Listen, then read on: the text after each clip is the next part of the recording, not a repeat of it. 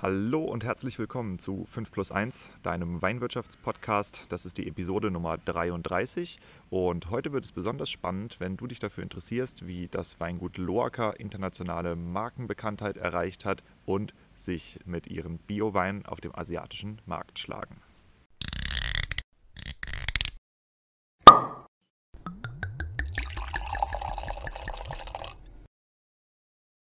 Übrigens, bei 5 plus 1 dreht sich alles um die Frage, was macht eine Weinmarke erfolgreich?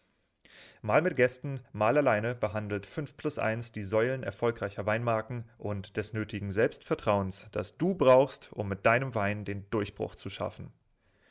Deshalb untersuchen wir hier Episode für Episode die Bausteine bewährter Strategien, mit denen andere Weingüter und Weinmarken eine derartig starke Nachfrage generieren, dass sie ihren Wein nur noch zuzuteilen brauchen was ihnen erlaubt, ihre Preise frei zu gestalten und nie wieder Wein unter Wert zu verkaufen.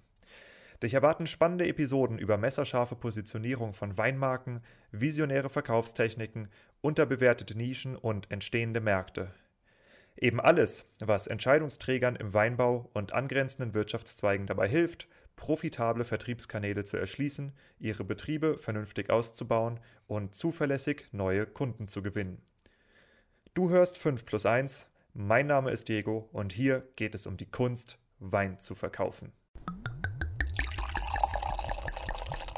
Mein heutiger Gast, das ist der Franz Josef Loacker. Er ist einer der Brüder, die das Weingut leiten und er verantwortet bei Loacker äh, die Vertriebsseite. Ja, also das heißt äh, Verkauf, Marketing, das sind seine Bereiche und ihr werdet sehen, dass es auch ein super, super spannendes Thema ist, ähm, wie die Marke Loacker sich heute aufgestellt hat und äh, funktioniert. Deshalb, äh, ich werde da nicht zu viel vorwegnehmen, aber an der Stelle gibt es natürlich Gruß an die neuen Follower. Da ist einmal Vern de Bourgueil, ich hoffe, ich spreche es auch richtig aus, hm, dann Weingut Landerer, dann die Brüder Dr. Becker, Weingut Brüder Dr. Becker. Dann hätten wir im Angebot das äh, Weingut Josef Walter, ja, auch da einen schönen Gruß und das Weingut Lothar Schwörer. Ja. Ähm, das ist toll, dass ihr alle dabei seid und ich hoffe, ihr habt viel Spaß bei der neuen Episode. Kleine Eigenwerbung in eigener Sache nochmal. Für diejenigen unter euch, die sich für das Thema Influencer Marketing interessieren, wird es richtig spannend. Und zwar am 16.11. Da findet von dem Dienstleistungszentrum ländlicher Raum in Rheinland-Pfalz, äh, da finden die Weinmarketing-Tage statt. Also das sind Online-Veranstaltungen, wo verschiedene Referenten über verschiedene Themen äh, im Weinmarketing sprechen, unter anderem ich. Und zwar über das Thema Influencer Marketing im Wein. Und ähm, nicht nur die gleichen Sachen, die ihr hier im Podcast hört, sondern es gibt Sachen, die habe ich euch noch gar nicht erzählt. Äh, ich betreibe ein Projekt mit verschiedenen äh, Jungwinzern, wo wir mit äh, Berliner Techno-DJs zusammen so Signature Edition Weine ähm, kreieren und dementsprechend dann auch vermarkten. Und diese Weine, die sind bald fertig. vor dem tatsächlich vor dem äh, Vortrag werden die fertig sein und äh, dann ins Weihnachtsgeschäft auf den Markt kommen. Und das werde ich vorstellen, weil da steckt eine ganz bestimmte Influencer-Strategie dahinter, die für Winzer sehr einfach zu adaptieren ist und hochspannende Weine, hochspannende Projekte hervorbringt, die Kunden auch wirklich begeistern und die dazu führen, dass man sich Neukunden vorstellt und nicht, wie es die meisten Winzer machen. Ja? Die prügeln sich alle um die gleichen drei Instagram-Profile und um die zwei Podcasts, die irgendwie Marketingrelevanz haben. Aber da predigst du eben den Bekehrten. Das heißt, die Leute, die da zuhören und die da folgen, die sind schon hot auf Wein. Ja, das heißt, die kaufen mal bei dir und dann kaufen die mal beim anderen. Es gibt aber auch Influencer-Strategien, die sind dazu geeignet, den Erstkontakt mit wertigem Wein herzustellen. Und genau das ist das, was ich vorstellen werde am 16.11.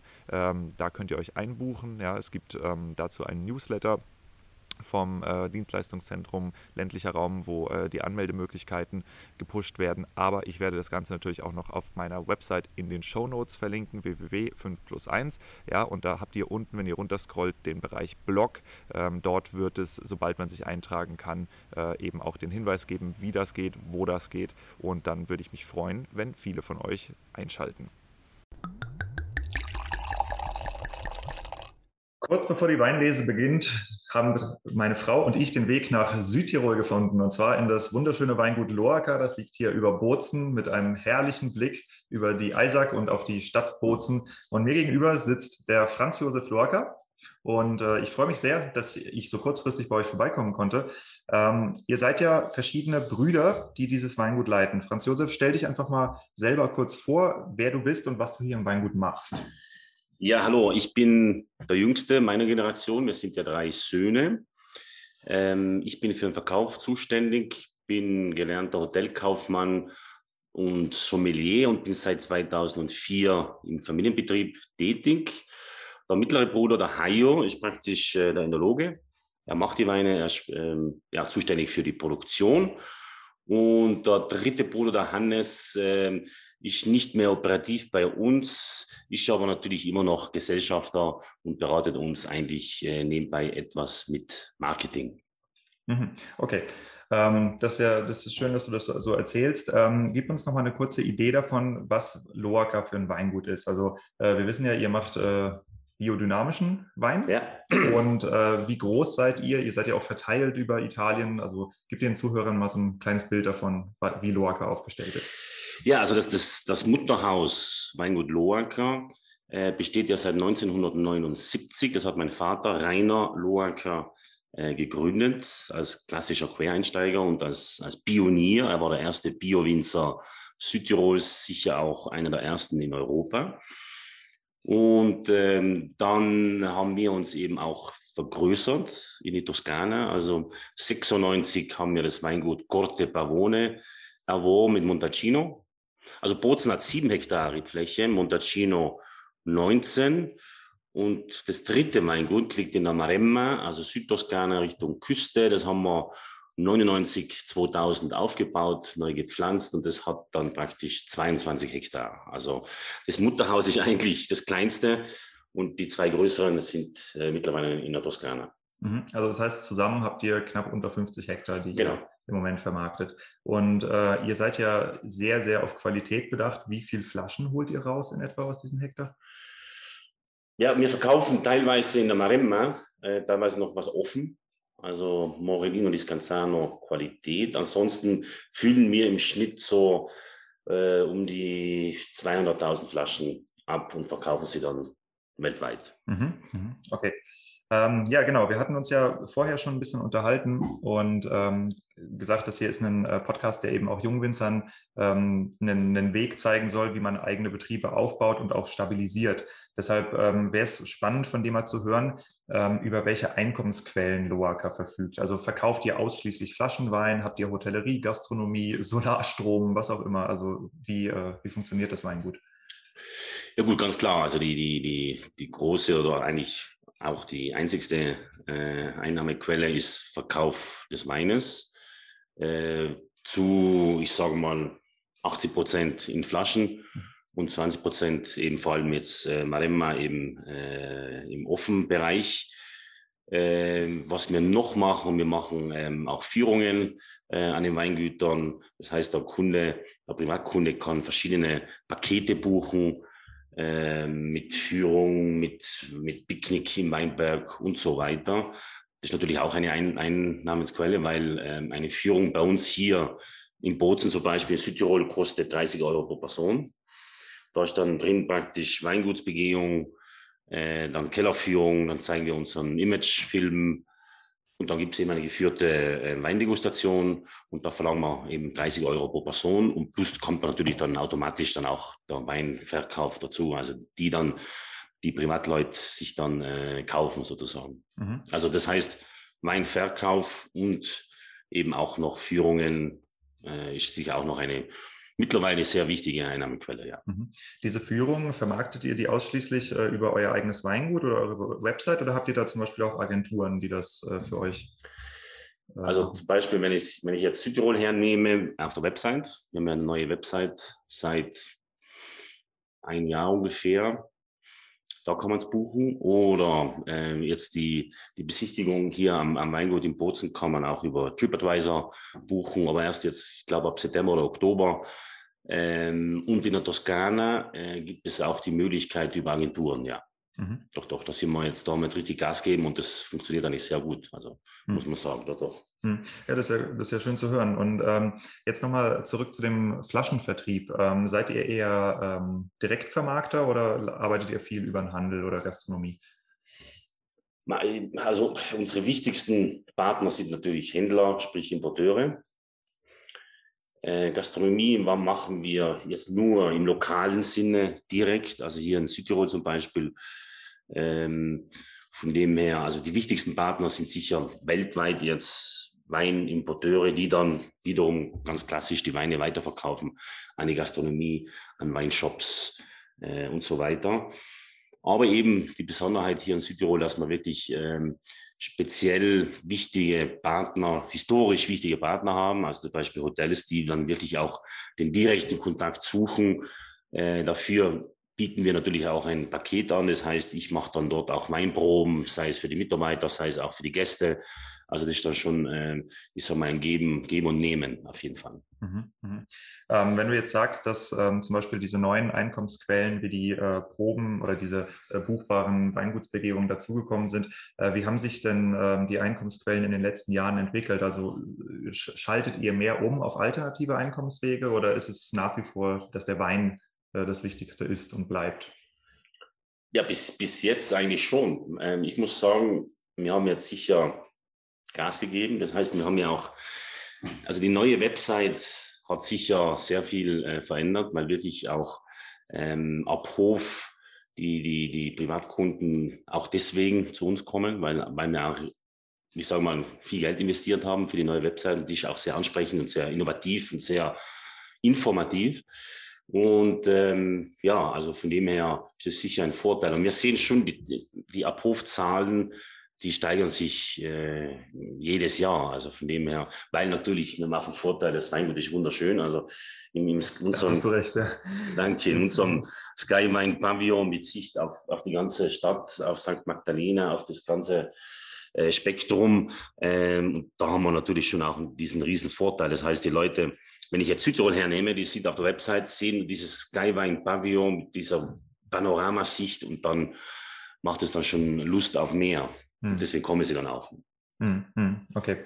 Ähm, wenn du jetzt nochmal zurückgehst, äh, vielleicht in die Erzählung von deinem Vater oder was du damals äh, mitgekriegt hast, ähm, was war denn für euch der unternehmerische Durchbruch, dass das Weingut hier einen belastbaren, stabilen Cashflow aufbaut, der euch dann auch irgendwann erlaubt hat zu expandieren? Ja, man muss schon dazu sagen, also ähm, in diesen Jahren äh, haben wir eigentlich immer investiert, investiert, investiert. Also sprich, äh, ähm, Weingüter dazu gekauft, äh, Keller, neue Keller gebaut, ähm, Weingüter angelegt, also Weinberge angelegt. Also das sind ja alles sehr hohe Kosten. Bis da Return of Investment zurückkommt, äh, das dauert. Also da, da, haben wir sicher auch äh, Jahre gehabt, wo wir, wo wir gesehen haben, wir müssen jetzt wirklich ähm, ja, aufs Gas treten. Aber mittlerweile hat sich das ganz gut entwickelt. Ähm, wir sind ja will ich jetzt sagen, keine Unbekannten mehr. Also von dem her sind wir auch ein, ein Garant für, für lebendige, hochqualitativ gute Weine. Also von dem her, äh, aber sicher, in den Anfängen war es sicher ein, eine, eine, eine lange Durststrecke auf jeden Fall. Mhm. Ähm, wie würdest du die Leute beschreiben, die Loaker Weine kaufen? Also was ist das für ein Typ Mensch?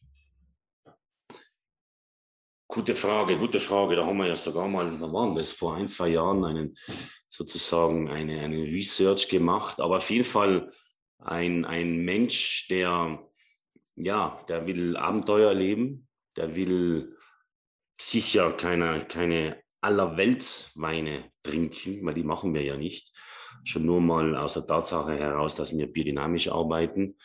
Ähm, wir sind Menschen, die, die auf jeden Fall das Leben genießen. Das sind äh, Menschen, die ja sicher auch Weine trinken und genießen, die etwas aus der Reihe tanzen. Also ähm, bei uns gibt es nicht äh, konstruierte Weine, die jedes Jahr gleich schmecken, sondern eben tatsächlich Weine, die jedes Jahr anders sind. Also weil ja auch jeder Jahrgang anders ist. Ähm, wer sich ein bisschen mit Weinbau beschäftigt, weiß das ja selber. Und wir sind auch äh, Gegner von diesen Kunsthäfen, also von diesen Hefen, die in irgendeinem Labor ähm, produziert werden. Wir sind, äh, wir verwenden auch keine Enzyme, wir verwenden auch, wir wissen ja selber, also der Wein ist ja mittlerweile sehr ein technisches Produkt geworden, wenn man es, wenn man diesen Weg geht. Und da sind wir natürlich ähm, ganz, ganz, äh, ganz klar positionieren wir uns eben als, als Produzenten von natürlichen Weinen. Und deswegen ist auch, um die Frage nochmal zu äh, beantworten, der Kunde an sich sicher ein, ein, ein Mensch, der sich doch etwas mehr damit befasst, auch von der, von der Nachhaltigkeit her. Äh, und deswegen sind unsere Kunden, natürlich, es gibt ja von bis, also, ja, äh, aber ich sage mal, die meisten Kunden sind wirklich Menschen, die, die, die, die wollen einfach was anderes erleben und die wollen einfach äh, irgendwie auch ein Abenteuer äh, sich dann auch kaufen mit diesem Wein. Mhm. Wenn du dich jetzt äh, mit anderen Weingütern vergleichst, ähm, was sind denn aus deiner Perspektive die Vorteile und die Nachteile beim Aufbau einer biodynamischen Weinmarke? Also ich sehe jetzt nicht keinen großen Nachteil, aber Vorteil sicher, wenn ich jetzt von der Verkaufsschiene äh, mir das anschaue, ähm, ich kann ja doppelgleisig fahren. Also ich kann ja den Handel äh, bedienen, der jetzt den Wein kauft, nur weil er ihm schmeckt. Und der pfeift auf die Biozertifizierung und auch auf den biodynamischen Anbau, gibt es ja auch teilweise. Oder ich kann wirklich den klassischen Biohandel äh, bedienen, der natürlich darauf besteht. Der will dann auch das Zertifikat haben. Das braucht er natürlich auch, weil auch der deutsche Weinhändler wird ja dann auch ähm, äh, besucht und kontrolliert. Er braucht ja auch das Zertifikat vom jeweiligen Bio-Winzer. Also ich kann schon, ich habe schon den Vorteil im Verkauf einfach, mh, hm, ja, also alle zwei äh, Nuancen ähm, des Weinhandels zu, zu, zu bedienen. Nachteil, sicher, ich meine, ab und zu ist schon so, ich meine, biodynamischer Wein hat ja auch seinen Preis. Warum? Weil erstens mal haben wir einen deutlich kleineren Ertrag wie ein konventioneller äh, Winzer und wir haben auch höhere Kosten. Deswegen hat der Preis, hat der Wein auch seinen Preis, was auch gut ist. Und das muss man auch dazu sagen, es passiert sicher, wenn ich jetzt den Abo-Verkauf äh, hernehme, es passiert sicher zehnmal im Jahr, wo, wo Kunden oder Gäste oder Touristen herkommen, die Preise sehen und sagen, auf Wiedersehen.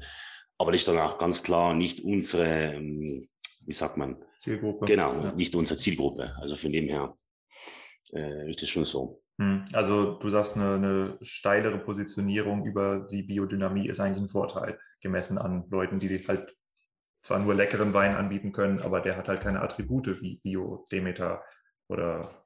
Ja, äh, ich baue nur ein Beispiel. Unser Sauvignon Blanc ähm, hier in Südtirol kostet ab Hof 18,40 Euro. Mhm. Ist sicher ein, ein, ein stolzer Preis, will ich ja jetzt nicht ab, abstreiten.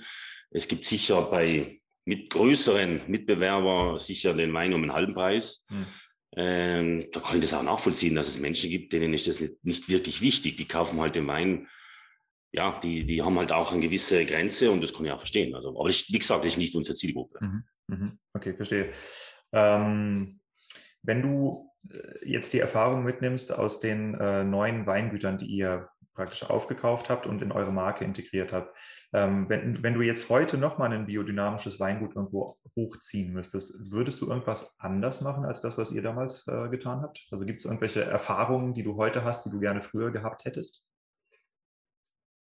Ja, sicher. Also wenn ich jetzt Montalcino hernehme, früher äh, Cortepa, also die Tenuta Corte Pamone, haben wir produziert und dann verkauft. Also mittlerweile ähm, kann man sich schon den Markt anschauen und vielleicht besser agieren. Äh, wie soll ich das erklären jetzt? Also praktisch mh, hm, also nur produzieren und dann hoffen, dass sich das dann auch verkauft, ist, ist sicher die falsche Variante. Also äh, oft mittlerweile agieren wir anders. Wir schauen uns die Märkte an, welche Märkte haben welche Needs, also welche, was brauchen die? Brauchen die jetzt ähm, zum Beispiel mehr Rosso di Montalcino oder mehr Brunello di Montalcino? Ähm, welchen Preis geht's? Also man, man agiert einfach organisierter. Also äh, früher hat, das, hat man das vielleicht nicht so gemacht. Äh, heutzutage kontaktiert man auch seine bestehenden Kunden, redet mit denen, ähm, man spricht Mengen ab. Also man ist einfach, ich sage mal, ähm, ja, organisierter und professioneller geworden.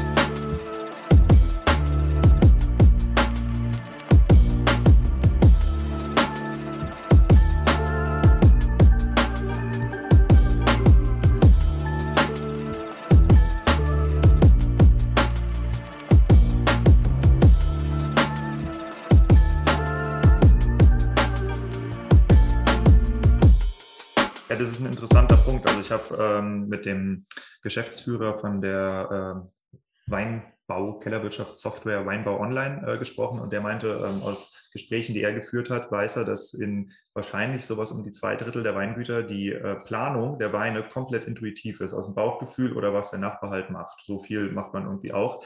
Und äh, das heißt, ihr seid immer mehr dahin gegangen, dass ihr tatsächlich gefragt habt, was wird benötigt, was kann ich absetzen und das wird dann gezielt produziert. Und wenn sich das verändert, verändert ihr euch auch mit. Genau. Ja, genau. Hm, ja, das, das denke ich, das ist ein Schritt, der in ganz vielen Weingütern äh, fehlt. Äh, meine kleine Frage, arbeitet ihr mit einer richtigen Schlagkartei? Also zur Planung? Das, wie, wie meinst du? Ja, mit, mit, einer Schlagkartei, dass ihr wisst, äh, zum Beispiel, wenn du jetzt die, gleichen, die gleiche Weinsorte aus zwei, drei verschiedenen Weinbergen produzierst und weißt, okay, in dem einen hast du wesentlich mehr Handarbeitsaufwand, weil du kannst keine Maschinen einsetzen oder so. Ähm, berechnet ihr das mit ein oder levelt ihr das einfach so? Ja, ja gut, da, muss ich dazu sagen, mein Bruder, mein Bruder Hayo ist da sehr, ist da sehr, sehr genau, äh, Gott sei Dank, mhm. Gott sei Dank, äh, ist so der Tabellenfreak und der hat da schon eine sehr genaue ähm, Kontrolle über, über die Kosten, über, über den Ertrag dieser mhm. Parzelle und so weiter. Da ist er eigentlich schon sehr, sehr gut unterwegs, das mhm. muss man schon sagen. Also das, ist jetzt nicht so mein Ding, weil ich bin jetzt mehr der Verkauf, Verkäufer. Natürlich muss man da auch genau sein, aber da ist ja wirklich äh, Hut auf, also das macht das sicher gut. Hm. Ja, das ist, das ist super wichtig, weil ich habe Betriebe gesehen, da wird das auch extrem äh, detailliert und penibel gehandhabt und andere, da weißt du, da setzt sich einmal, einer einmal im Jahr hin und füllt alle Listen aus und äh, das ist dann eben in der Planung auch schwieriger, damit zu arbeiten, klar. Ja. Ähm, was würdest du denn sagen, wie sich der Verkauf eines biodynamischen Weines unterscheidet von dem Verkauf eines konventionellen? Also welche, wie, was führst du für Gespräche versus deinen Nachbar, der konventionell produziert, aber vielleicht den gleichen Händler oder den gleichen Endkunden anspricht? Kann ich dir nicht beantworten. Ich habe noch nie in meinem Leben einen konventionellen Wein verkauft. Nein, aber, aber ähm, ja, also bei, bei, bei einem biodynamischen Wein ähm, geht es ja um viel mehr. Also es geht ja nicht nur um die Flasche Wein, um den, um, um den Kartonwein, um die Palette Wein. Es geht ja um die Philosophie, um die, ums ganzheitliche Denken. Es geht, äh, man spricht ja über, über ganz andere Themen, wie man, kann ich mir jetzt vorstellen, wie man beim Verkauf eines konventionellen Weines äh, spricht. Ähm, wir sprechen über, über Mondphasen, wir, wir sprechen über, über Homöopathie, wir sprechen über ähm, biodynamische Präparate. Äh, also das sind alles Themen, die ja der Konventionelle gar nicht hm. ansprechen braucht, weil er sie ja nicht verwendet, weil er verwendet ja seine klassischen chemischen Bomben und äh, ja, was ich halt dann schade finde, dass da, dass das viele konventionellen Winzer sind ja auch viele, viele Freunde von mir, keine Frage, die dann halt auch wirklich dann ähm, nach außen kommunizieren, ja, Terroir. Äh, unsere Weine sind Terroir-Weine, was ich dann im Endeffekt nicht ganz nachvollziehen kann, wenn sie dann wirklich äh, die ganzen ähm, Spritzmittel verwenden, äh, eben Kunsthäfen, Enzyme und, und, und. Also da frage ich mich da schon, ob ob ich dann in, mit in mir äh, im Reinen wäre, mit mir in, Rein, in Reinen wäre. Aber bitte, wie gesagt, jeder muss agiert, wie er agiert. Aber wir, glaube ich, haben schon den Vorteil, dass wir da einfach ja, ganz andere spannende Themen äh, kommunizieren können. Mhm. Ist das denn äh, hier, wo, oder auch wo ihr eure anderen Weingüter habt, sind das Gegenden, die äh, für, den Produ für, den, äh, für die Produzierung von Bioweinen geeignet sind? Also sind die trocken genug, sodass du nicht permanenten Pilzdruck hast? Oder, ich meine, es gibt ja auch Gegenden, wo du halt ohne Intervention und Pflanzenschutz halt echt, äh, wird schwierig zu ernten. Ja? ja gut, Pflanzenschutz machen wir ja auch. Ist nicht mhm. so, das müssen wir ja. Wir haben ja auch die klassischen Pilzkrankheiten in Südtirol, wie gesagt, sind wir seit 42 Jahren am Markt. Ähm, es funktioniert. Wir haben mhm. natürlich jetzt bald über 40 Jahre Erfahrung. Ähm, aber ich glaube, in Südtirol fehlt etwas die Affinität zum Bio-Weinbau. Ähm, Nur kurz äh, Fakten. Also ähm, Südtirol hat ja 5.500 Hektar. Und äh, ich schätze, ich schätze, dass in Südtirol vielleicht ja, 8 bis 10 Prozent Bio äh, sind im Weinbau. Wenn wir jetzt Montalcino hernehmen, die Weinbauregion hat 3700 Hektar. Und da haben wir tatsächlich mehr als 50 Prozent arbeiten bereits äh, mit Bio, also im Bioanbau, also das heißt biologisch oder biodynamisch. Das ist natürlich schon, das sind schon enorme andere Zahlen. Auf der anderen Seite, in der Toskana ist es sicher einfacher, Bio-Weinbau äh, zu betreiben. Ne? zu betreiben, als wir hier in, in Südtirol. Hm, hm, hm. Ja, unter Garantie. Ähm, ja, dann der nächste Bereich, den ich mir gerne angucken würde, das ist äh, das Thema Neukunden. Also es das heißt ja immer, die Kunden sind immer ein bisschen älter als die Winzer, weil die so aus der vorherigen Generation mitgenommen werden. Ähm, was sind denn eure wesentlichen Maßnahmen äh, zur Neukundengenerierung bzw. zur Verjüngung eurer Kundengruppe? Jetzt im Handel. Ja, oder auch Hof. Ja. Ja gut, ich habe gerade heute ein, mit einem Schweizer Händler abgeschlossen, mit einem Neukunden. Von mhm. dem her. Ähm, aber es ist vor allem im Handel ist manchmal, da braucht man einen langen Atem. Also ich kann mich erinnern, wenn wir jetzt das klassische Beispiel hernehmen mit diesem Schweizer, ich bin mit dem in Kontakt jetzt seit über ein Jahr. Hm. Also man muss schon einen langen Atem haben, bis man zum Abschluss kommt. Also weil dann muss man Muster verschicken, dann äh, telefoniert man, kommt da zum Weingut und so weiter und so fort. Jedenfalls, ähm, aber die Verjüngung, äh, ja gut, du hast sicher recht. Also man, die meisten Weinhändler haben natürlich ein gewisses Alter und dann wird es halt meistens dann weitergegeben an die junge Generation. Äh, was wir hier sehen ab Hof, klassisches Beispiel TripAdvisor.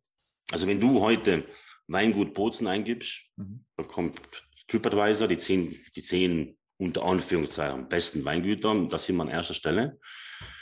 Und das ist natürlich für, für einen jungen Menschen, der klickt darauf, sieht dann unser, unser Pavillon und, und schaut, wow, geil, da fahre ich jetzt hin. Also äh, durch diese Socials ähm, äh, akquirierst du dann schon auch tatsächlich junge, junge Käufer, das schon. Ja, ja. Mhm. Ähm, würdest du sagen, dass es auch gelingt, gerade junge Käufer in Stammkunden zu konvertieren oder sind das so Einmaltäter? Nein, also ich, ich glaube schon, dass, dass die, die kommen wieder, vor allem auch, ähm, wir legen ja, man muss sich ja vorstellen, wir fragen ja jeden Besucher, was seine Motivation war, hierher zu kommen. Podcast machen. Zum Beispiel. und, und das wird dann hinterlegt und am Ende des Jahres sehen wir, aha, so viele kommen über TripAdvisor, so viele über Google, so viele über die Webseite, so viele über Empfehlungen des Hotels so und so das ist eigentlich sehr, sehr interessant. Und wir sammeln ja auch jede E-Mail-Adresse. Eigentlich dürfte man das nicht gar nicht jedem sagen, aber bitte. Aber es macht natürlich Sinn. Also man baut sich da ein Netzwerk auf und die bekommen dann ab und zu mal ein Newsletter. Also das wird dann schon gepflegt. Und die Jungen, die zu uns kommen, hm, die kommen ja wirklich auch äh, wegen dem ganzen Umfeld, schlussendlich wegen dem Wein. Und die, die meisten kommen auf jeden Fall wieder. Doch, hm. doch. Hm. Und äh, von diesen Kanälen, wo du jetzt halt die neuen jungen Kunden hergenerierst, gibt es da irgendwelche Kanäle, die dich echt überrascht haben, wo du gar nicht mit gerechnet hättest? Meine, wir hatten, wir hatten, wir hatten von Jahr ungefähr so mehrere, durch Zufall eigentlich auch, mehrere Junggesellen, also gar nicht mal gewollt, so Junggesellenabschiede im Pavillon, also freitags oder samstags. Und da haben wir dann schon gesehen, ähm, wir bekommen zwar gute Bewertungen auf zum Beispiel TripAdvisor, aber das, dann hat, hatten wir auch mehrere Anfragen und ja, jetzt gerade Junggesellenabschied ist vielleicht jetzt nicht äh, ein idealer, äh, ich sage mal, ja, war, war vielleicht nicht so ideal, weil die kaufen am Schluss eigentlich nicht so viel. Also die wollen ja, die, die kaufen das Paket. Ja, ja, genau, genau. Und da haben wir gesehen, ja, äh, ähm, zum Beispiel eben über TripAdvisor ist nicht jeder, jeder Gast dann wirklich auch unsere Zielgruppe. Ähm, weil nicht jeder junge Mensch, ist auch verständlich, ist bereit, wie zum Beispiel für ein Sauvignon Blanc 18,40 Euro auszugeben und er nimmt halt nur eine Flasche mit statt sechs. Hm. Ähm, deswegen haben wir das jetzt eher ein bisschen weggelassen, zum Beispiel mit, diesem, mit, mit den verschiedenen Junggesellenabschiede. Ähm, Aber der Fokus da mehr auf die Location als auf den Wein gerückt ist, praktisch, oder? Ja, ja, und da geht es halt mehr um, ums, ums Trinken und ums, ums Feiern, hm. was ja auch was ja auch nicht schlecht ist, aber da haben wir gesehen, äh, eigentlich weil wir nehmen uns ja auch Zeit. Also der, der, der, Kunde kommt zu uns und wir nehmen uns ja Zeit. Es ist nicht so, dass wir den meinen und den meinen und den meinen und auf Wiedersehen, sondern wir wollen dem schon ein bisschen auch äh, mitnehmen. Das ist ja sowieso dann auch die Basis eines jeden erfolgreichen Weinverkaufs. Hm, hm. Okay, dann ähm, lasst uns noch mal kurz in Richtung äh, des Exportmarktes abdrehen. Ich habe auf eurer Web äh, Website gesehen, dass ihr ähm, starken Asia-Export habt. Äh, wie ist das zustande gekommen oder wie lange seid ihr da schon dran? Ja, Asien sind wir sicher schon seit über 20 Jahren vertreten. Ähm, gut, die Kontakte knüpft man meistens auf Weinmessen, auf der Vinitali, auf der Prowein, ähm, auf dem Benvenuto Brunello. Ähm, jetzt machen wir nächstes Jahr wieder im Januar die Millesim Bio. Äh, es gibt ja so viele Weinmessen. Wir haben ja, wir haben ja früher auch äh, Wien Expo gemacht und, und, und. Jedenfalls, das ist eigentlich die klassische ähm, Möglichkeit, Neukunden im Handel zu, zu, zu machen, auch für Asien. Obwohl die Weinmessen, glaube ich, vor allem auch aufgrund dieser, dieser Pandemie, ähm, glaube ich, jetzt immer mehr ihren Stellenwert verlieren werden. Meine persönliche Erfahrung, es ist immer noch meistens sinnvoller, den Markt im Vorfeld zu bearbeiten und dann wirklich gezielt hinzufliegen und dann eben natürlich äh, im Vorfeld muss man Musterflaschen ver, äh, verschicken und so weiter und dann gezielt eben. Also du meinst praktisch, du suchst dir, keine Ahnung, 100 Händler in China raus, schreibst die alle an, kontaktierst die und bei denen, wo es weitergeht, machst du einmal eine Rundreise. Zum Beispiel, zum Beispiel macht, weil eben, weil ich glaube, die Weinmessen sicher in Zukunft, glaube ich, ihren Stellenwert verlieren werden. Hm. Ähm, das ist eine interessante Frage. Ich habe äh, hab da auch schon mit anderen Winzern darüber diskutiert, weil ich meine, das Geschäft geht ja weiter, obwohl die Messen halt abgesagt sind. Und ähm, wir, also ich, ich kann das nur aus äh, meinen anderen äh, beruflichen Hintergründen sagen, dass diese Umstellung, dass alles auf Videokonferenz lief und du halt einfach nur noch miteinander telefonierst, wo es vorher total wichtig war, sich zu treffen für bestimmte Sachen, haben wir halt alle festgestellt, das geht auch so super. Ich muss gar nicht ständig irgendwelche Geschäftsreisen machen, es frisst wahnsinnig Zeit und Geld. Und ähm, ist das bei euch jetzt im Weinhandel auch so, dass du sagst, okay, da ist ein Schalter umgelegt, den zurückzudrehen? Ja gut, man, muss, man darf sich ja nichts vormachen. Also eine Weinmesse, das kostet ja Geld. Mhm. Also zwischen Messestand, äh, Anfahrt, also äh, Hotel, Essen und so weiter. Das ist eine Investition. Und äh, deswegen, ich meine, wir haben so reagiert, also wir haben seit September, haben wir, äh, ich habe früher die ganze Welt gemacht, also als Verkäufer, als Sales Manager. Und äh, wir haben jetzt seit September eine neue Export-Mitarbeiterin, die macht Rest of the World. Ich mache nur mehr Deutschland, also Dachländer, Deutschland, Österreich, Schweiz und Italien. Ähm, und äh, ja, klar, also wir haben teilweise jetzt, um deine, deine Frage nochmal aufzugreifen, wir haben zum Beispiel in China so eine Art ja, Agentin, die schaut, äh, dass wir da Neukunden äh, akquirieren können, aber sicher ein, ein sehr schwieriger Markt, China, sehr undurchsichtig. Äh, wir hatten da sicher schon mehrere Partner, aber die, die bleiben einem äh, nicht wirklich treu. Also es ist ein, ein und wir haben auch nicht wirklich Interesse, so ein In-and-Out-Geschäft, äh, also das heißt Verkauf und dann auf Wiedersehen. Das ist eigentlich nicht langfristig, macht es eigentlich keinen Sinn. Aber in Japan haben wir Partner, ähm, wir haben jetzt Australien haben wir auch einen neuen Partner jetzt gewonnen. Also von dem her oder eben auch USA, da haben wir auch so eine Art Agentin, die, die versucht eben uns dort noch mehr zu platzieren. Also man hat schon Möglichkeiten, äh, eine klassische Weinmesse zu umgehen. Aber äh, wir machen jetzt im Oktober, gibt es ja die Vinitali Special Edition, drei Tage, die normalerweise ja in, also in Verona stattfindet, normalerweise immer im April, äh, April, Mai. Und da schauen wir mal, wie sich das entwickelt. Also ich drei Tage müssen wir schauen, wer da wirklich tatsächlich auch kommt, weil wir wissen, Asiaten kommen keine. Äh, ich weiß nicht, ob da Amerikaner kommen. Natürlich Hauptaugenmerkmal beziehungsweise Fokus wird sicher Kunden aus, aus Europa sein, kann ich mir vorstellen. Hm, hm. Ähm, wenn ihr jetzt Weine zum Beispiel für den asiatischen oder für den australischen Markt bereitstellt, entwickelt ihr da eigene Reihen, also eigene Exportreihen oder sind das die, ist es die klassische Gutslinie, die ihr da auch vermarktet? Eigentlich die klassische, die hm, klassischen Weine mit den, mit den normalen Etiketten. Natürlich Rückenetiketten muss man halt ja, normalerweise ändern. Ähm, und bei Anfragen machen wir teilweise auch Private Labels, wobei wir gesehen haben, Private Labels macht jetzt auch nicht wirklich Sinn, weil auf einem Private Label bist du ja nicht ersicht, ersichtlich als mein Produzent. Und um, dein, um deine Marke aufzubauen, ist sicher Private Label eigentlich sinnlos. Hm. Außer wenn ich jetzt wirklich sage, okay, ich habe jetzt eine Charge von einem bestimmten Wein, der muss weg, why not? Aber ansonsten, wenn du eine, eine, eine, eine, eine Marke aufbauen willst, dann macht eigentlich Private Label gar keinen Sinn. Hm, ja, ja, klar. Und äh, vor allem viele Leute, die ja mit Private Labels arbeiten, die suchen eben auch entsprechend günstigen Einkauf, damit sie halt eine schöne Marge selber draufpacken können. Das ist, ja, na klar. Ja dann bei euch. Äh, und da kann man sowieso ihr, nicht ihr mitspielen. Seid, seid da eher, eher äh, sportlich unterwegs, was die Preise angeht. Ja. Hm, was sind denn äh, aus deiner Sicht die besonders attraktiven Entwicklungsmärkte? Also äh, wo wollt ihr mehr hin ins Ausland?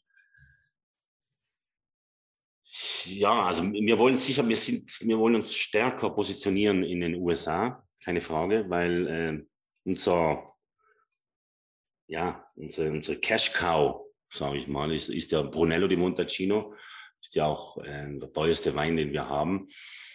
Mm, und da haben wir sicher Potenzial, weil vor allem auch Amerika der Hauptmarkt dieses Weines ist. Mhm. Weil Brunello ist einfach ein, ein, ein, ist ein Statussymbol in diesem, in diesem Markt und, und da haben wir sicher noch Potenzial.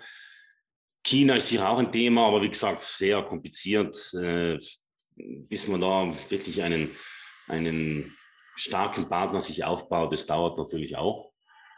Und ansonsten eigentlich ergeben sich immer wieder mal äh, Geschäfte. Wir fangen eben, wir haben heuer dieses Jahr angefangen mit Australien. Wir werden jetzt abschließen mit Thailand. Äh, also es ergeben sich schon äh, immer wieder mal tolle, tolle Möglichkeiten. Mhm. und das entsteht eben durch die richtigen Kontakte. Aber das Beste ist immer noch, das beste Verkaufsargument zur Neukundenakquirierung ist sicher auf Empfehlung.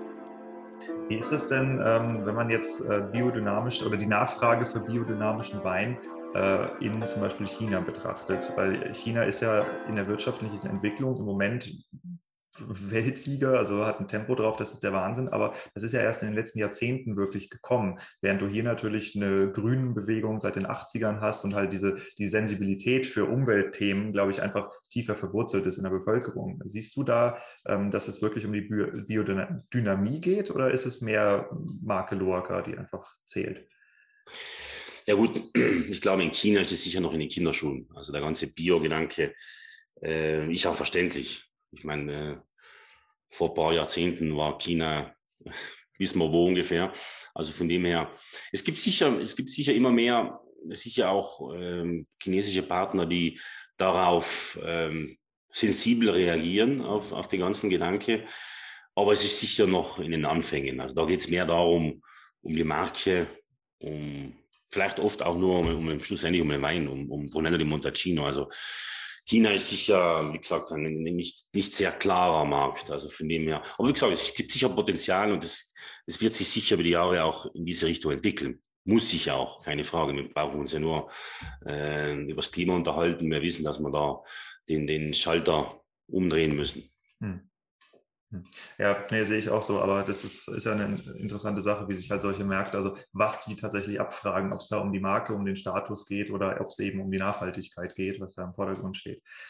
Ähm, was würdest du denn jetzt mit deiner Erfahrung, langjährigen Erfahrung als Weinverkäufer sagen, ähm, was du heute über Weinverkauf weißt, was du in deinen Anfangsjahren gut hättest gebrauchen können? Gute Frage.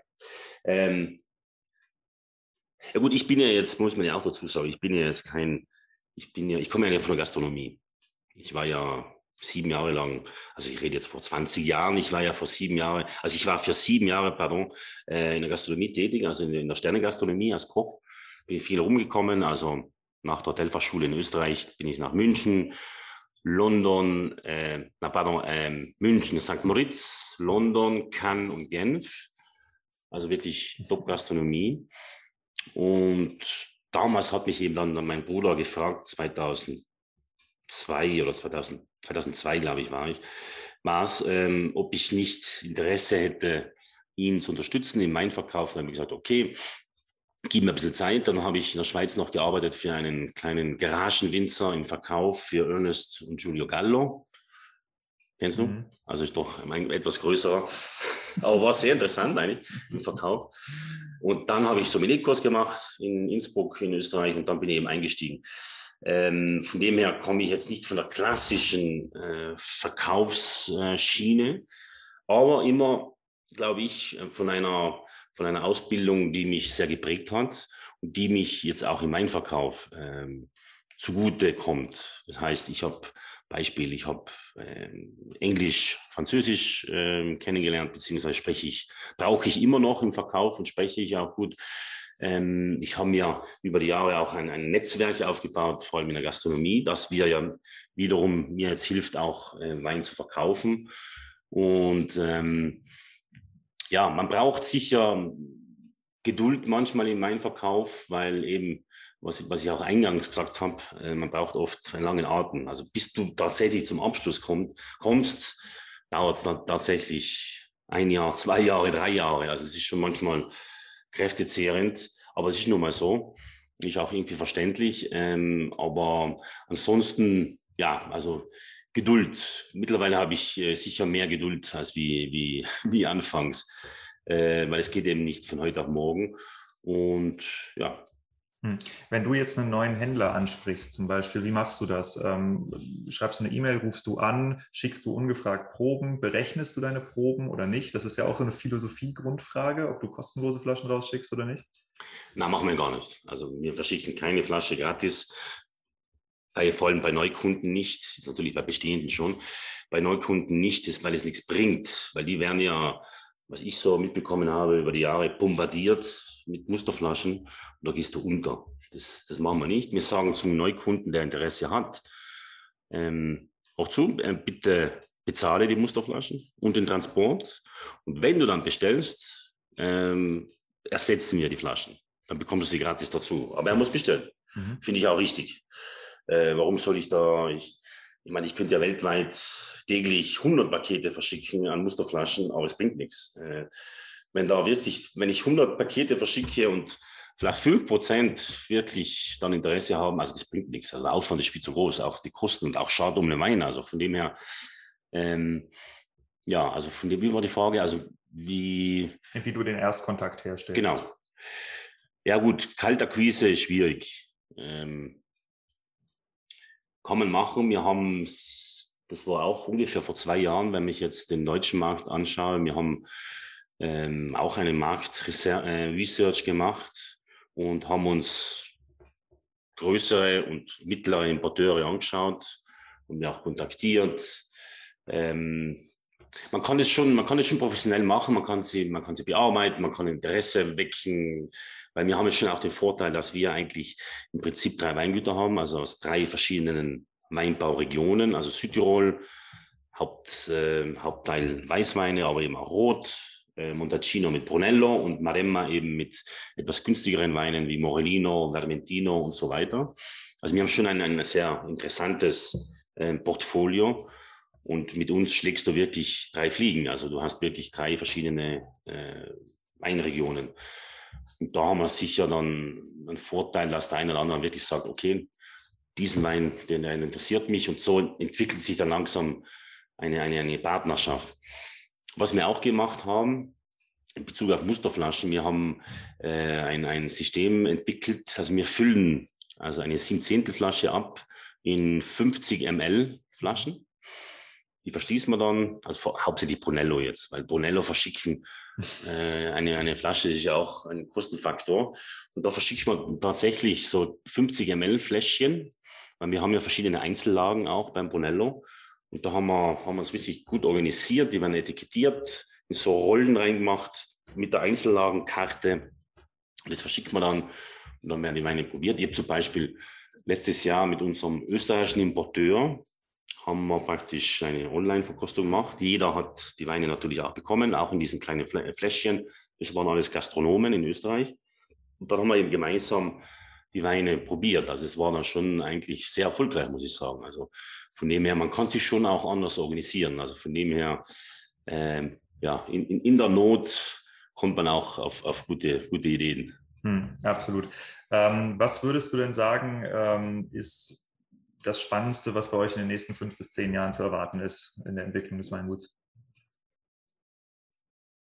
Ja gut, immer wieder mal, immer wieder mal neue Kreationen, neue Weine, neue Experimente, vor allem meines Bruders Hayo, der, der, der Enologe. Wir haben zum Beispiel letztes Jahr einen Wein auf den, auf den Markt gebracht, natürlich immer in kleiner Stückzahl, der heißt Timeless. Der Wein ähm, war sieben Jahre lang gelagert im Tonneau, 500 Liter Fass, hauptsächlich Chardonnay. Und der hat praktisch immer den, den Wein mit der aktuellen Feinhefe des aktuellen Chardonnays mhm. ähm, aufgewirbelt, also Batonage gemacht. Er hat ihm so, sozusagen Jugendlichkeit geschenkt. Und den haben wir dann eben 2000, nach sieben Jahren, 2019 abgefüllt. Ich meine, keine 700 Flaschen. Äh, also solche Experimente will oder ja, will, will auch der Kunde, der will auch mal was Neues entdecken. So zum Beispiel werden wir heuer äh, Riesling-Trauben dazu kaufen äh, hier in Südtirol und machen dann einen eigenen Riesling, also natürlich immer in Bioqualität und machen dann nächstes Jahr einen Riesling oder werden einen Riesling auf den Markt geben.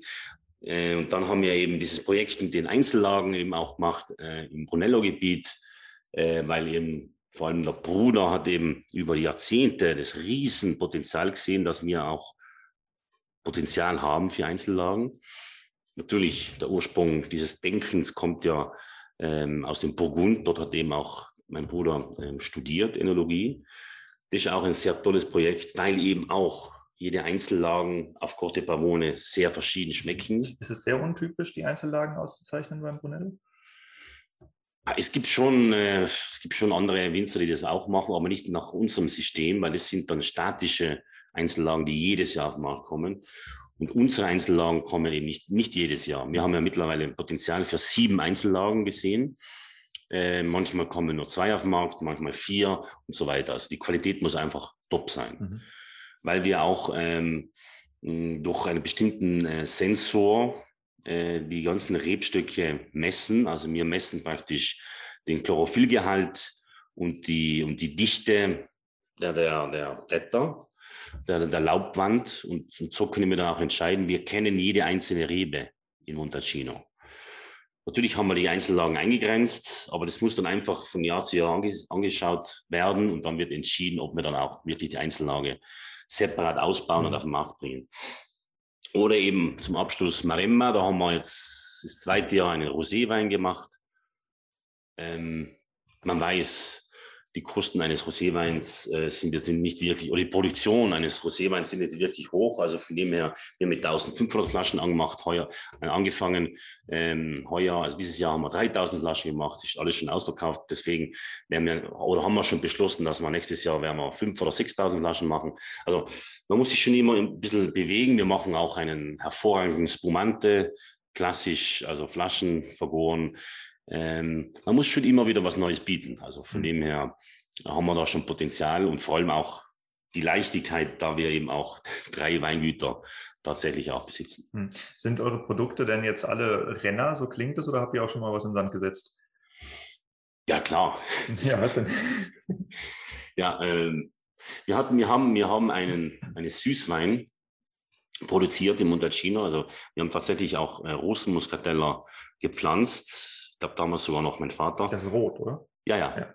Großmuskateller, äh, der hieß Rosa de Venti, haben wir abgefüllt in 0,5 Liter Flaschen. Klassischer Süßwein, Großmuskateller, etwas Sangiovese, 211. Und da haben wir immer noch Flaschen zu verkaufen. Also wenn du ein paar Kartone mithaben, mitnehmen willst, kannst du gerne welche mitnehmen. Zum Beispiel. Ähm, aber es gibt sicher auch Weine, wo, wo du im Verkauf ähm, siehst, ja, es könnte sich etwas schneller drehen. Zum Beispiel, damals haben wir uns ja entschlossen, 99, 2000 in die Maremma zu gehen, in das klassische Morellino di Scanzano-Gebiet. Dort haben sich eigentlich viele Winzer viel mehr erhofft. Der Wein ist international nicht wirklich bekannt. Und da ja, werden wir sicher auch äh, umlenken und wahrscheinlich einen IGT Toscano Rosso produzieren. Also in die Richtung wird es wahrscheinlich gehen weil der Wein an sich einfach nicht wirklich Erfolg bringt. Südtirol sehen wir, obwohl vieles reden von dieser Renaissance der Fernatsch-Traube, sprich Trollinger in Deutschland. Wir machen einen St. Magdalena. Also ich muss schon sagen, auch wenn man mit den ganzen Händlern, mit den Distributeuren in Südtirol spricht, äh, man tut sich auch schwer, einen Fernatschwein zu verkaufen. Also von dem her, weil ich glaube auch einerseits spricht man ja immer, oder sagt man immer, der Fanatsch-Trinker stirbt aus, was sicher auch irgendwie Sinn macht. Und der junge, der junge äh, Weintrinker versteht den Wein vielleicht nicht, weil er, wenn er einen Rotwein trinkt, dann erwartet er sich eine, eine Fruchtbombe, eine ja. genau, einen, vielleicht einen Merlot, einen Lagrein, einen Cabernet Sauvignon. Da sicher sehen wir auch, aber wie gesagt, wir verkaufen ihn schon, aber er könnte sich sicher schneller verkaufen. Mhm. Du hast ja vorhin gesagt, ähm, dass ihr wirklich diese Flexibilität und halt auch die Produktion nach Bedarf ähm, wirklich in den Vordergrund stellt. Ähm, wie, wie läuft das denn in etwa ab? Also wenn du jetzt sagst, okay, wir brauchen mehr Montalcino-Wein oder wir brauchen mehr Weiß, mehr Rot, mehr Rosé, mehr dies, das. Woran misst du das? Also was sind die Parameter, die für dich da einfließen in die Produktentwicklung? Ich nehme jetzt das Beispiel Rosé. Da heißt Rosemma. Wir haben entschieden, wir wollen das einmal probieren. Natürlich in kleiner Menge, 1000, also der erste Jahrgang war 1500 Flaschen. Dann haben wir gesehen, eigentlich, der verkauft sich recht gut. Man, man muss sich halt vor, vortasten. Also ich kann nicht, ich kann nicht anfangen mit 10.000 Flaschen und dann hoffen, es verkauft sich. Also wir haben langsam angefangen, 1.500, jetzt haben wir es verdoppelt, 3.000 ist auch alles schon verkauft. Nächstes Jahr machen wir, wie gesagt, äh, wieder das Doppelte das sind so, ja, so Experimente und sicher auch, ähm, wenn man sich etwas umhört, mit den Kunden spricht, sei es im Handel oder auch ab Hof, dann hört man ja auch raus, okay, der hätte jetzt gern noch ein Rosé gekauft, haben wir aber nicht. Also von dem her, da kann man eigentlich ganz gut, äh, das glaube ich, einschätzen, wenn man das auch, ich sag mal, plant. Also nicht nur drauf losproduzieren, das bringt nichts. Mhm. Und ähm, der Produktentwicklungsprozess, also wenn ihr jetzt einen Wein rausbringt, der heißt Rosemmer, äh, macht ihr das alles selbst? Habt ihr eine Agentur, die das für euch designt und die Namen erfindet oder wie läuft das bei euch? Das machen wir eigentlich alles selbst. Also wir haben sogar unseren, unseren also wir haben eine, eine wunderbare äh, Marketing-Mitarbeiterin, die Luisa, die ist wirklich auf Zack, die eben, was wir davor gesprochen haben, auch in Geisenheim äh, studiert hat. Die macht es wirklich professionell. Äh, wir haben zum Beispiel auch unseren Imagefilm äh, selbst produziert. Natürlich die auch sogar die Drohnen, äh, Filme haben wir selber gemacht. Äh, also von dem her, da machen wir schon sehr viel, weil eigentlich Ähm, sicher kann man das alles auslagern. Das kostet aber auch sehr viel Geld. Also von dem her, natürlich die Webseite haben wir machen lassen, ganz, ganz klar. Aber viele, also Fotos, viele, viele Kurzvideos machen wir tatsächlich selbst, ja. Hm. Und äh, habt ihr auch eine Social Media Strategie, die ihr richtig verfolgt? Also wie läuft das bei euch? Rennt jemand die ganze Zeit mit dem Handy durch ein Weinberg oder? Nein, das, das nicht. Ähm, klar, wir sind auf Facebook, wir sind, also das Weingut auf Facebook, auf Instagram, ähm, auf YouTube. Ähm, wir, wir pflegen das schon, das läuft alles, das macht eigentlich die, die Marketing-Mitarbeiterin. Ähm, da sind wir sicher auch jetzt im Aufbau. Da sind wir auch, äh, weil wir sehen, Potenzial ist da. Also von dem her, das, äh, äh, da muss man dabei sein, keine Frage. Und da sind wir auch jetzt gerade dabei, auch was zu entwickeln und da mehr Zeit und Energie reinzustecken, das schon, ja. Hm.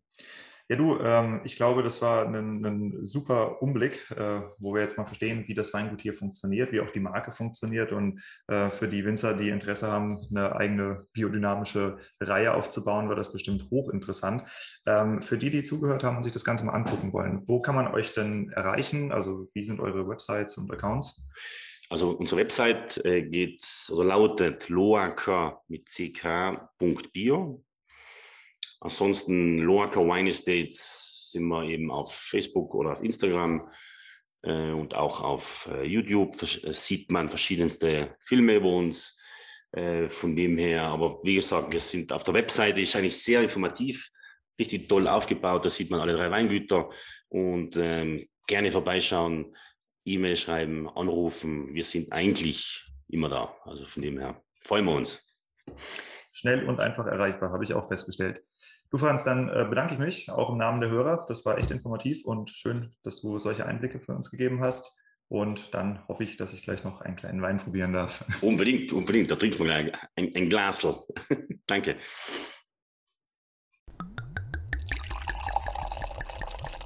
Super spannendes Gespräch mit dem Franz. Äh, ich hätte noch stundenlang weitermachen können. Wir hatten danach auch noch eine hervorragende Besichtigung des Weinguts und äh, ich kann es euch allen nur empfehlen, wenn ihr mal durch äh, Südtirol fahrt, vielleicht irgendwie Richtung Gardasee runter oder wie auch immer, ähm, schaut vorbei im Weingut, guckt es euch mal an. Ähm, nicht nur die Location ist Bombe, die Weine sind Bombe, also insofern ähm, großes, große Empfehlung von mir, da vorbeizugucken und die sind auch wirklich sehr nett, sehr nahbar. Ähm, deshalb vielen Dank an der Stelle. Was kann man als Winzer da für sich mitnehmen? Ich finde es toll, ähm, zu sehen, dass eben auch dieser internationale Biomarkt mehr und mehr anwächst, ja, und gerade auch im asiatischen Bereich. Also das heißt, wenn du äh, probierst, dich als Biomarke zu etablieren, kannst du eben auch wirklich mal überlegen, ob du außerhalb deiner äh, normalen vier Wände, deines normalen Umfeldes anfängst, deinen Wein zu verkaufen. Also ich denke, da äh, entstehen gerade Märkte, die äh, für uns hochinteressant sein können, weil wir wissen es alle, ähm, das, was hier anbricht, das ist das chinesische Jahrhundert, ja, und äh, dort wird eben auch eine sehr, sehr einkommensstarke Oberschicht und Mittelschicht Mittelschicht entstehen, ist ja schon soweit. Also ich glaube, wir liegen jetzt schon äh, bei über einem Liter Weinkonsum pro Kopf pro Jahr pro Chinese und äh, das ist massiv wachsend, ist natürlich im Vergleich zu Europa noch sehr niedrig, aber die holen auf und wahrscheinlich überholen sie uns dann auch irgendwann. Ne? Und dann ist es nicht verkehrt, wenn man da auf dem Markt schon ein bisschen mitmischt. Jawohl, damit kommen wir auch zur Musikempfehlung des heutigen Tages. Ähm, es ist ein Set von dem DJ Steffen Kirchhoff oder Producer und DJ Steffen Kirchhoff. Ähm, das ist äh, jemand, der passend zum Biowein eben auch eher spirituell angehauchte Musik macht. Ich habe übrigens äh, auch ein Set von ihm eigens produziert für den Podcast hier. Ähm, hat er für die 5 plus 1 Hörer ein Set gemacht. Das äh, ist hinter den Episoden mit dem äh, Zen-Meister Harimi Schoteske dran, ja, also hinter der zweiten Episode mit ihm. Und ähm, weil die Musik von Steffen Steffen Kirchhoff mich äh, auch wirklich über lange Jahre mittlerweile begleitet. Ich habe es auf dem Handy, also immer griffbereit, ja, selbst wenn ich keinen Empfang habe, äh, wollte ich euch das andere Set von ihm zeigen, wo äh, ich halt sage, das ist einfach, das haut mich jedes Mal um. Und zwar äh, nennt es sich The Way of Nature and The Way of Grace, äh, ist verlinkt in den Show Notes und wie gehabt findet ihr das wenn ihr bei Spotify oder Apple Podcast einfach runterscrollt, auf die Links klickt oder eben die Links copy-pastet oder wie auch immer oder in die Show Notes reingeht bei mir. Ähm, und dann wünsche ich da viel Spaß beim Hören. Und auch jetzt nochmal der Aufruf, ich habe es ja eingangs gesagt, am äh, 16.11. werde ich diesen Vortrag halten für den versemmelt es jedes Mal. Dienstleistungszentrum ländlicher Raum Rheinland-Pfalz ähm, für die Weinmarketing-Tage von denen. Ähm, ihr findet die Infos auf meiner Website, ihr findet die Infos aber auch auf deren Website. Ja, da einfach Weinmarketing-Tage für googeln und DLR, RLP Weinmarketing-Tage, dann findet ihr die Anmeldemöglichkeiten. Sollte meines Wissens nach heute schon online gehen. Ich weiß, dass heute oder morgen auf jeden Fall irgendwie ein Newsletter von denen rausgeschickt wird an zweieinhalbtausend Weingüter. Aber nicht alle von euch, die ihr hier zuhört, sind ja in der Pfalz oder in Rheinhessen oder so. Das heißt, möglicherweise seid ihr auf dem Newsletter gar nicht drauf. Hiermit seid ihr informiert, macht was draus.